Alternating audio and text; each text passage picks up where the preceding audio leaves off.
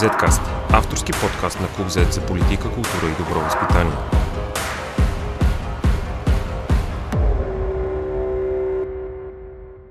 Здравейте, уважаеми слушатели, вие сте с 31-я епизод на Zcast. Аз съм Христо Рим Попов, а при мен в студиото на Клуб Z е Денис Стоянов, журналист и кинокритик, с който ще си говорим за Оскарите, за Мария Бакалова и въобще за киното през 2020 и 2021 година. Денис, благодаря ти, че прия поканата за това участие. Аз благодаря. А, иска да започна първо да говоря за самата церемония на Оскарите. Беше много по-различна от когато и да било.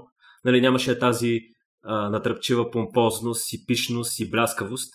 На тебе какво ти направи най-голямо впечатление на самата церемония? Беше многолика, вяла и лично на мен ми беше много скучна. Това, което се отличаваше най-много, беше, че всъщност искаха да дадат на възможно най-различни групи от хора, което се забелязва като тенденция през следните години в Холивуд, т.е. най-различни общности. Както виждаш, три жени номинирани за режисура и съответно пък нашата Мария Бакалова, за първ път българка е номинирана за Оскар, или пък корейското кино, което последните години наистина дава голям тласък. Всъщност то от, от много години се счита като едно качествено, много добро кино, което произвежда добри продукти. Обявиха церемонията като нещо различно, което ще прилича на филм. Продуцент на самата церемония, човек, който стоеше зад нея и отговаряше за всичко, което се случва зад кадър е Стивън Содърбърг. Да. Познат като най-вече с филмите си Бандата на Оша. Той обяви, че иска церемонията да изглежда като на филм. Забелязаха се те похвати, но липсваше водещото звено. Нямаше водещ, който да напасне а, самите връзки между рекламите, между актьорите. Нямаше откриваш монолог. Едно много важно нещо за Оскарите. Забеляза се, че нямаше шеги, което е голям, голям минус за церемонията. Хората имат нужда да, да се забавляват, да се смеят докато гледат, а това, това липсваше колкото се може по-бързо да, да премине и така.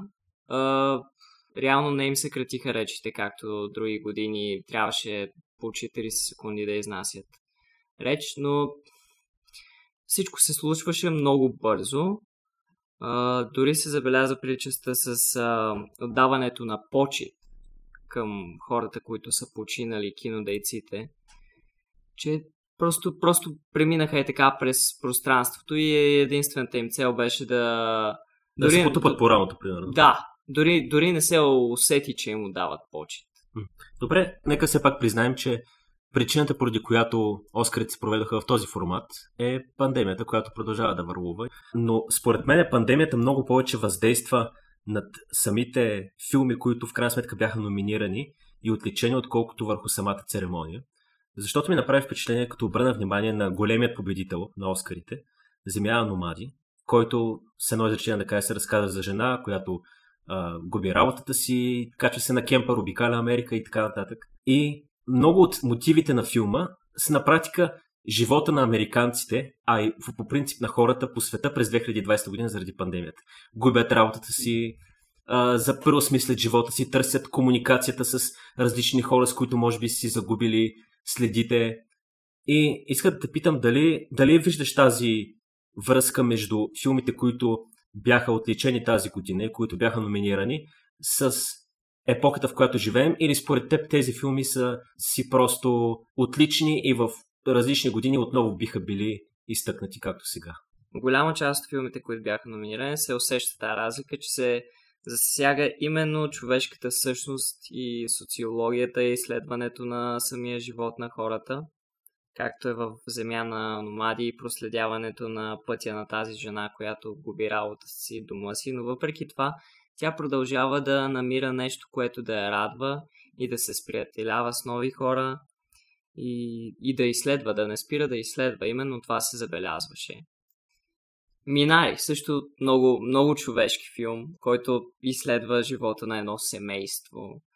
Доста интересен беше подхода в Sound of Metal. Един човек, който е изправен пред вътрешната си борба да загуби своя слух и в същото време той да е музикант и това да е най-важното нещо за него, да чува звука, а изведнъж губи. Представи си какво ще стане, ако ти загубиш нещо, което най-много ти дава енергия и живец и, и те кара да се радваш всеки ден. Всъщност, това е положителното на тази годишните номинирани филми, защото се обърна внимание на човешкото, на този фактор. А и както видяхме се даде шанси на най-различни страни и хора от различни етноси, хуманизма се забелязва mm-hmm. много. Между другото, това, което спомена за загубата, мисля, че е основен мотив и в бащата. Да. Ти беше ли изненадан, когато Антони Хопкинс спечели наградата, защото аз забелязах, че Twitter побесня поне американски, много хора се надяваха Чадвик Бозман, покойният актьор от Черната пантера да е спечели, но в крайна сметка беше отличен Антони Хопкинс, най-възрастният носител на награда за главна мъжка роля. А ти доволен ли си от това, че на него бе връчена наградата? Определено той, той, той го изигра по брилянтен, безупречен начин. Това, това беше реално най-силната роля от всички номинирани. Възрастен човек, който страда от деменция, проявяват се негови спомени от а, а, любими негови моменти, в същото време той е изправен пред някакъв катарзис и, и трябва да, да осени кое е реално, но в същото време той, той не разпознава действителността, не знае кое се спомени, кое е реалност и се губи между всички тези парчета. Докато трябва да ги напасне, до него е неговата дъщеря, която се опитва да му помогне. Има един много интересен елемент с а, часовника, защото той е, според мен, драматургът Флориан Зела, който е и режисьор на филма, е решил да, да постави този елемент, за да може зрителя да се досети кога това действително се случва и кога неговият а, мозък и спомените му си играят с а, въображението и мислите му. Повечето очакваха да дадат посмъртно награда на Чадоик Бозман. Той също прави брилянтна роля. Наистина е много добър.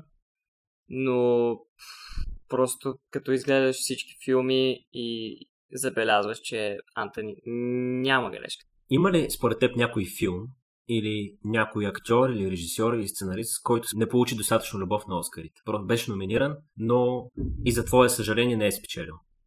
Защото на мен, например, много ми хареса филма Манк, а той просто е така си остана и май, май го подцениха. Спечели две награди, но те бяха за дизайн. Да. Примерно. Едната от тях беше за дизайн.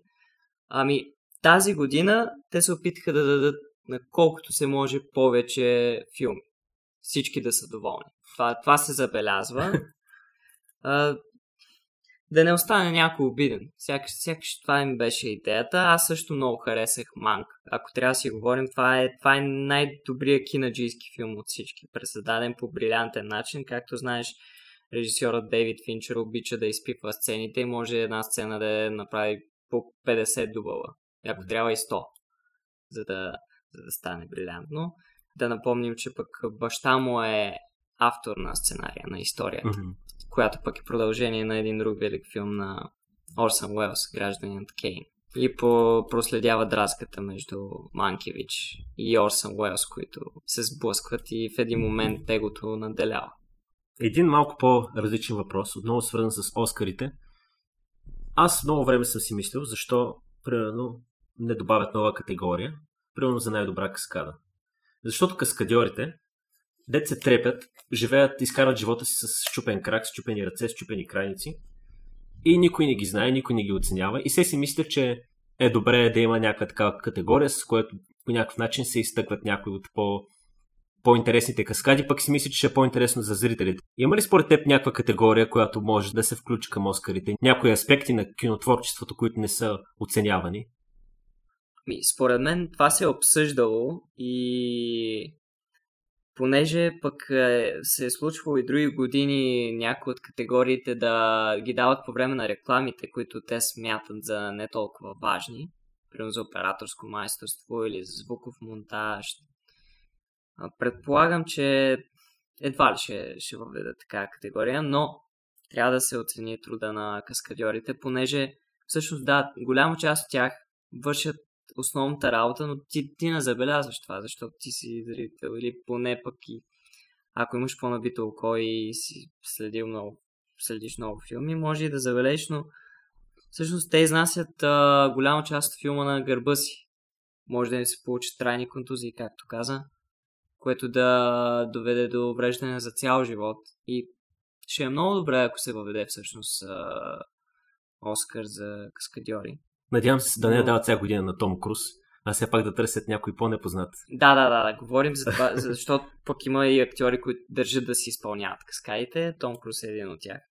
Да, иска да те питам за режисьорката Клои Джао, която стана втората жена спечелила наградата. Сега в момента ще снима филм на Марвел, а, което е много по-различно от Земя на номади. Според теб, ще бъде ли способна тя да се пренастрои към тази по, по-комерциална, по-различна вълна? Тя със сигурност ще създаде добър продукт за Марвел и за масата от феновете. А, щом се е съгласила, явно и това е предизвикателство за нея. Не може да седи само на, на една основа. Може би иска да опита нещо различно и да, да види как ще се справи там. Така че предполагам, че ще успее да изненада хората. Нека кажем, че всъщност тя е от китайски происход, но медиите в а, Китай не отразиха. За тях не беше важно, че тя е спечелила Оскар. Но мишлено в а, твитовете бяха сякаш а, заглушени. Там това не се тръбеше. За тях това сякаш не беше важно, че тя е спечелила Оскар. Сега като повдигна темата за Китай, дали според теб Китай представлява заплаха за, за комерциалното кино? Защото по спомени мога да ти кажа, че един от постерите на един от филмите на Междузвездни войни, Джон Боега, чернокожият актьор, беше смален в, на самия постер в Китай. Също времено много така няколко студия изникнаха в, включително в близост до работнически лагери, където живеят уйгури и други а, мисиомански етнически групи. Дали според теб Китай може да, да обязди американското и въобще голямото кино и да, да създава един доста цензуриран и ограничен продукт? Китай всъщност е много важен пазар за Америка. Повечето филми, които се прожектират в Америка, намират голямо разпространение в Китай. И, и там се създава голяма шумотевица, много реклама, бокс офиса винаги изпъква и много, много хора гледат кино. Което не знам дали ще се умее някакси да, да направи много, много, много, много голям проект. По-скоро Америка и Китай взаимно ще си помагат да разпространяват своите филми. По този начин и, и двете страни ще изведат плюсовете от това. Като споменахме и Марвел, сега ще кажа един режисьор, който почти сигурно няма да направи филм с Марвел. Това е Мартин Скорсезе, който беше а, споменал преди няколко години, че според него филмите на Марвел не са изкуство, а че просто се качваш на влакче в Луна парк, обикаляш час-два, колкото е продължителен филма, не остава никой място за размисъл, просто екстаз за окото.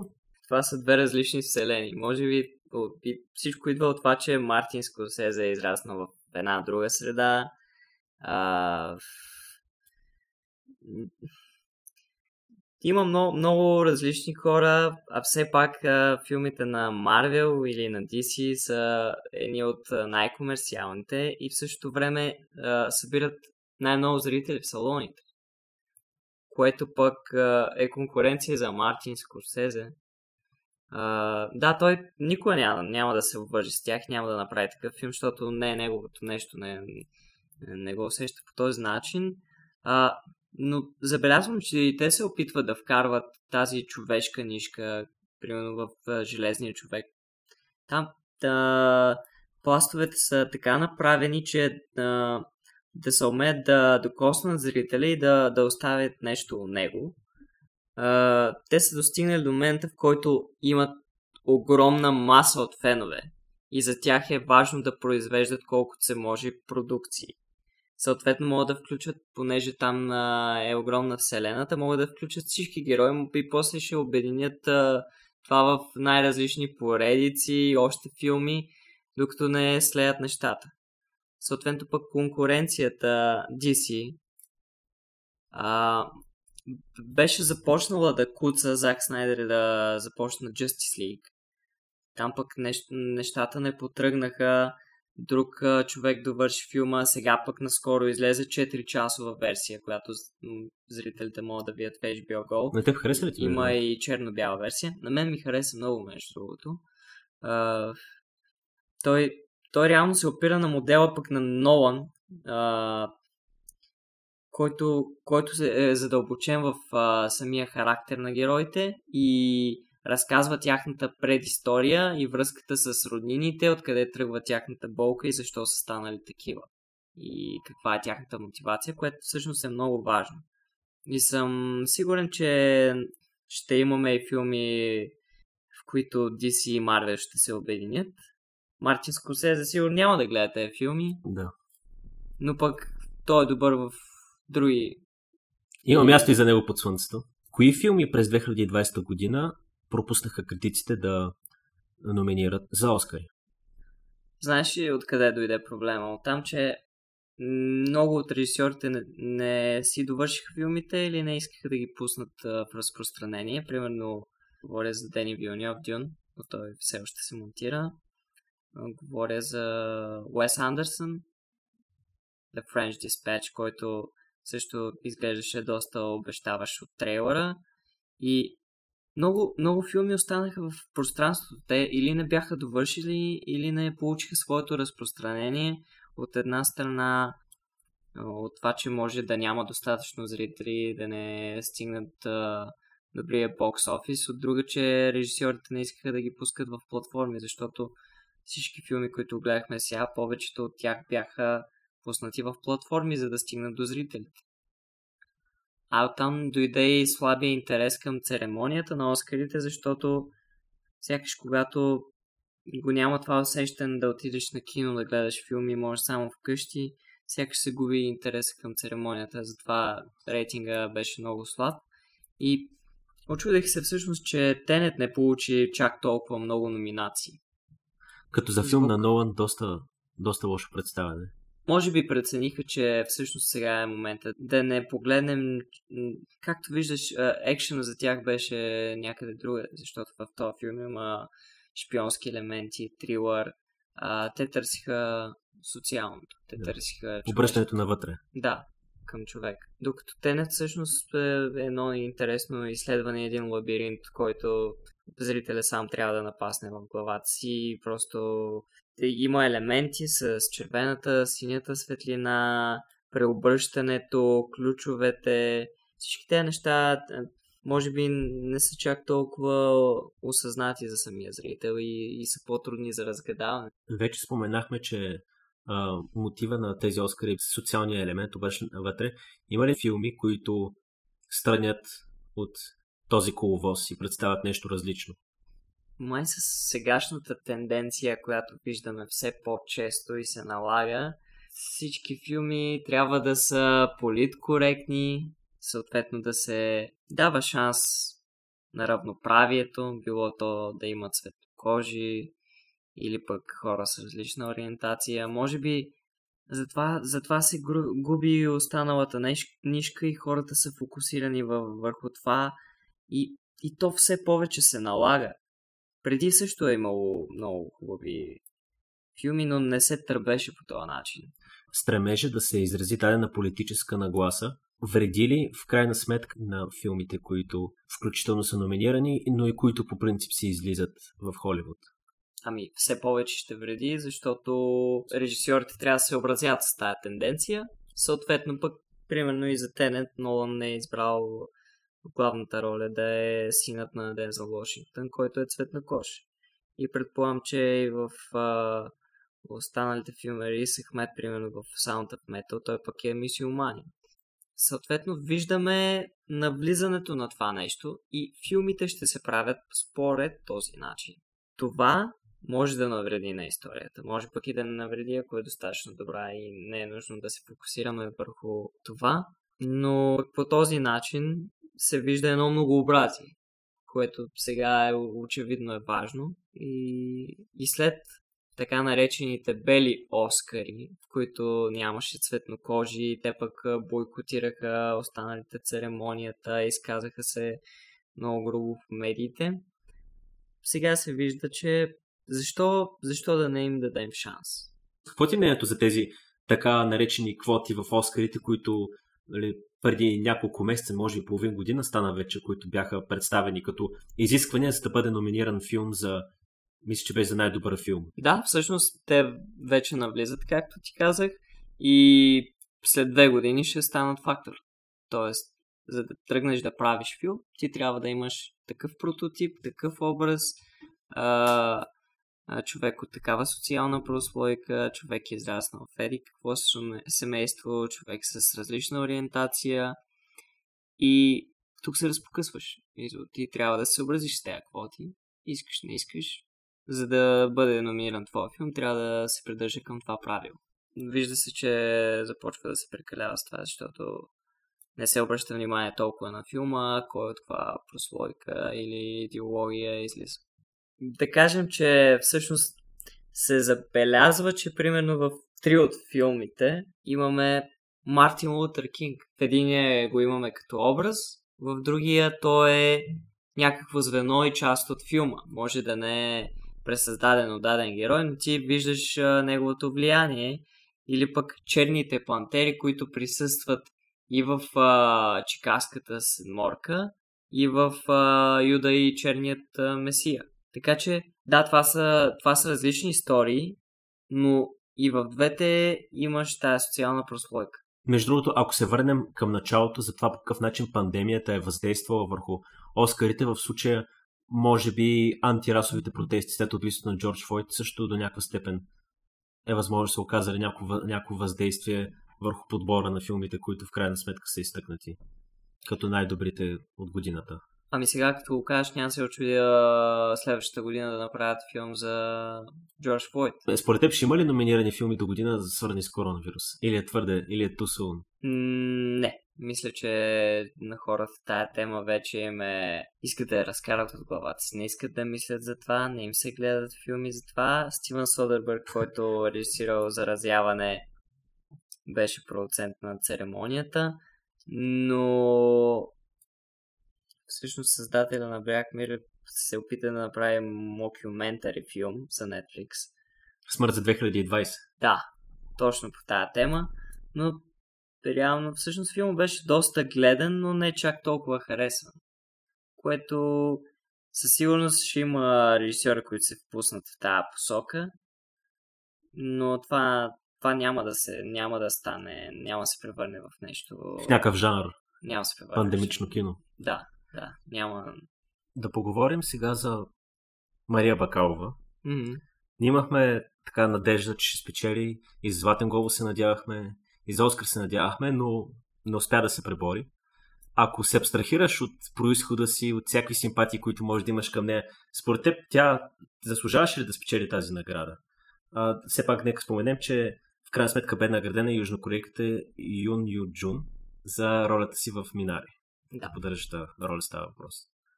Има едно нещо, което всъщност не се споменава, а то е много важно. Всъщност тя за да стигне до там, освен че е минала кастинга с 600 души, които са се явили, тя е направила едно разследване. Буквално се е внедрила като агент, за да се добере до Белия дом. Не знам дали знаеш за тази история. А, създали са медия, за да може тя да стигне до Джулиани, който е бил кмет на Нью Йорк и съответно адвокат на Тръмп. Създали са медия, за да стигнат до Белия дом и да имат шанса да интервюрат някой висшестоящ. Не знам дали в началото целяли точно да е това да е Джулиани или просто са търсили шанс да направи интервю с някой, но тя преди да стигне до това интервю е имала и други репортажи чрез тази медия, която създават, за да може да направи едно представително ниво пред другите и те да си помислят, че тя наистина е журналист и да й дадат този шанс и възможност да, да стигне до там. Между другото, аз бях прочел интервю, че Мария Пакалова искала да бъде журналистка. Че това е било втората и, втория и избор след Да, нея, може би трябваше да започнем с това, защото тя, тя е приятел в Софийски журналистика, да. в факултета по журналистика и масова комуникация, откъдето се знаем с тебе. Тя е приятел журналистика но в същото време е приета на първо място в надпис. И Не можем да я съдим за избора й. да, определено. И всъщност от, оттам тръгва нейния, нейния път, кое да избере. Но имайки предвид, че тя е приета и на двете места и то с добър успех, а, това е помогнало да изгради следващия си образ в Борът. Защото Да. тя играе журналист след. Завършен е пълен кръг просто от, от явяването в... Да, от сега, кандидатстването в факултета по журналистика и най-накрая. сега като се замислиш, тя, тя прави нещо много, много по-професионално и стига до много по-високо ниво, защото смесва и двете неща. И журналистиката, и киното. Въпреки, че някои хора опрекват, че Борът въобще не е, не е филм, но за да изпъкнеш, за да впечатлиш хората, които от толкова години се занимават с филми и ти да пребориш 600 човека и да те изберат тебе и да направиш разследване, да стигнеш до Белия дом, да интервюираш Джулиани, да се срещнеш с а, наследника на Доналд Тръмп, това си е голямо постижение, постижение, което хората пренебрегват. Всъщност, те не говорят толкова за това, за По-вулгарните части от... по-вулгарните От части филма. от филма. Всъщност, а, има една скрита част, която е много голям труд, която тя е вложила. По време на церемонията Брат Пит я сравни с Мерлин Монро. Според теб тя има ли шанс след време да остави звезда на алеята на славата в Холивуд? Какъв актьорски път предричаш за Мария Бакалова? Дали ще успее да излезе от, от ролята на странна чужденка с, е, или ще си стане някакъв е такъв жанров герой и постепенно ще бъде забравена? Това, което каза брат Пит, всъщност беше, че Мария Бакалова се е изказала на много ранна възраст, че иска да бъде голяма звезда. И също е направила и Мерлин Моро. Той не е сравнил, о, ти следваща Мерлин Моро. Всъщност, тя, тя мо, вече е тръгнала да изгражда своя път и може, може да постави своя блясък. Но от тук нататък започва тежката работа. Те първо ще трябва да се доказва, защото голяма част от филма тя говори на български Да. докато сега ще я видим в различна среда. И там вече ще трябва наистина много да докаже, че е способна. А и тя е само, само на 24 години. В смисъл, всичко е, в момента е пред нея. Има предложения за филми. Тя е една от най-търсените актриси в момента. Не случайно MDB я а, представи като изгряващата звезда. Тя, тя е номер едно в момента по е, от младите таланти, което пък и дава голям шанс. Чат Апатова я викнал в нов филм, в който тя каза, че имат а, да правят много импровизации. В същото време ще има и сцени, мисля, че с Педро Паскал. Което Мисля, че е- Дейвид Духовни също ще участва в. Дейвид Духовни, което тя, тя в момента има възможността да, да се учи от тези големи актьори, а в същото време и да, да покаже на какво е способна пред тях. И най-интересното е, че тя е голяма фенка на датското кино. А сега видяхме, че Томас Винтенберг взе за... беше номиниран и за режисьор и филмът е много добър, говоря за още по едно. И сега има шанса да се срещне с Томас Винтенберг. Тя дори се снима с него на Оскарите. Та, нищо чудно да направят заедно и филм. Те първа, те първа ще трябва да се доказва. Възможно ли е според теб и други родни актьори или пък, не знам, сценаристи да я последват? Тя показва точно това и втъкна увереност всъщност на много актьори и на много хора, които искат да се занимават с това, че всъщност е възможно, защото до сега те нямаха този жив пример. Всъщност имах Нина Добрев, Анжела Недялкова, която участва в Trainspotting 2, но сякаш не си вярваха, че е възможно да стигнат чак до там. Докато това вдъхва една увереност, мотивация и виждаш, че всичко е въпрос на, на труд и, и усилия и, и защо не? И Защо да не? Защо да не стигнат още българи? Границата вече е премината, така да се каже.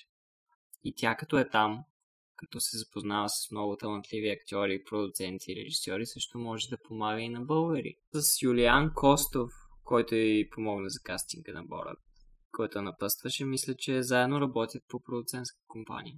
която те първо ще виждаме български продукции, които може би ще се разпространят на Запад или пък ще привлекат много български актьори. Така че Защо не? Да завършим Да. оптимистично. шанса всъщност в момента м- ние сме направили стъпките. Сега остава просто да, да се мотивираме и да, да направим пътя. Една магистрала в българското кино. Да, е това е. А, в холивудското кино с българска следа. Много ти благодаря, Денис, за това участие. Драги слушатели, вие слушахте 31-я епизод на Zcast. Аз съм Христо Римпов. От мен и от Денис. Чао. Да, нека Оскарите бъдат с вас. Точно така. Zcast. Извън релсите на обичайното говорене.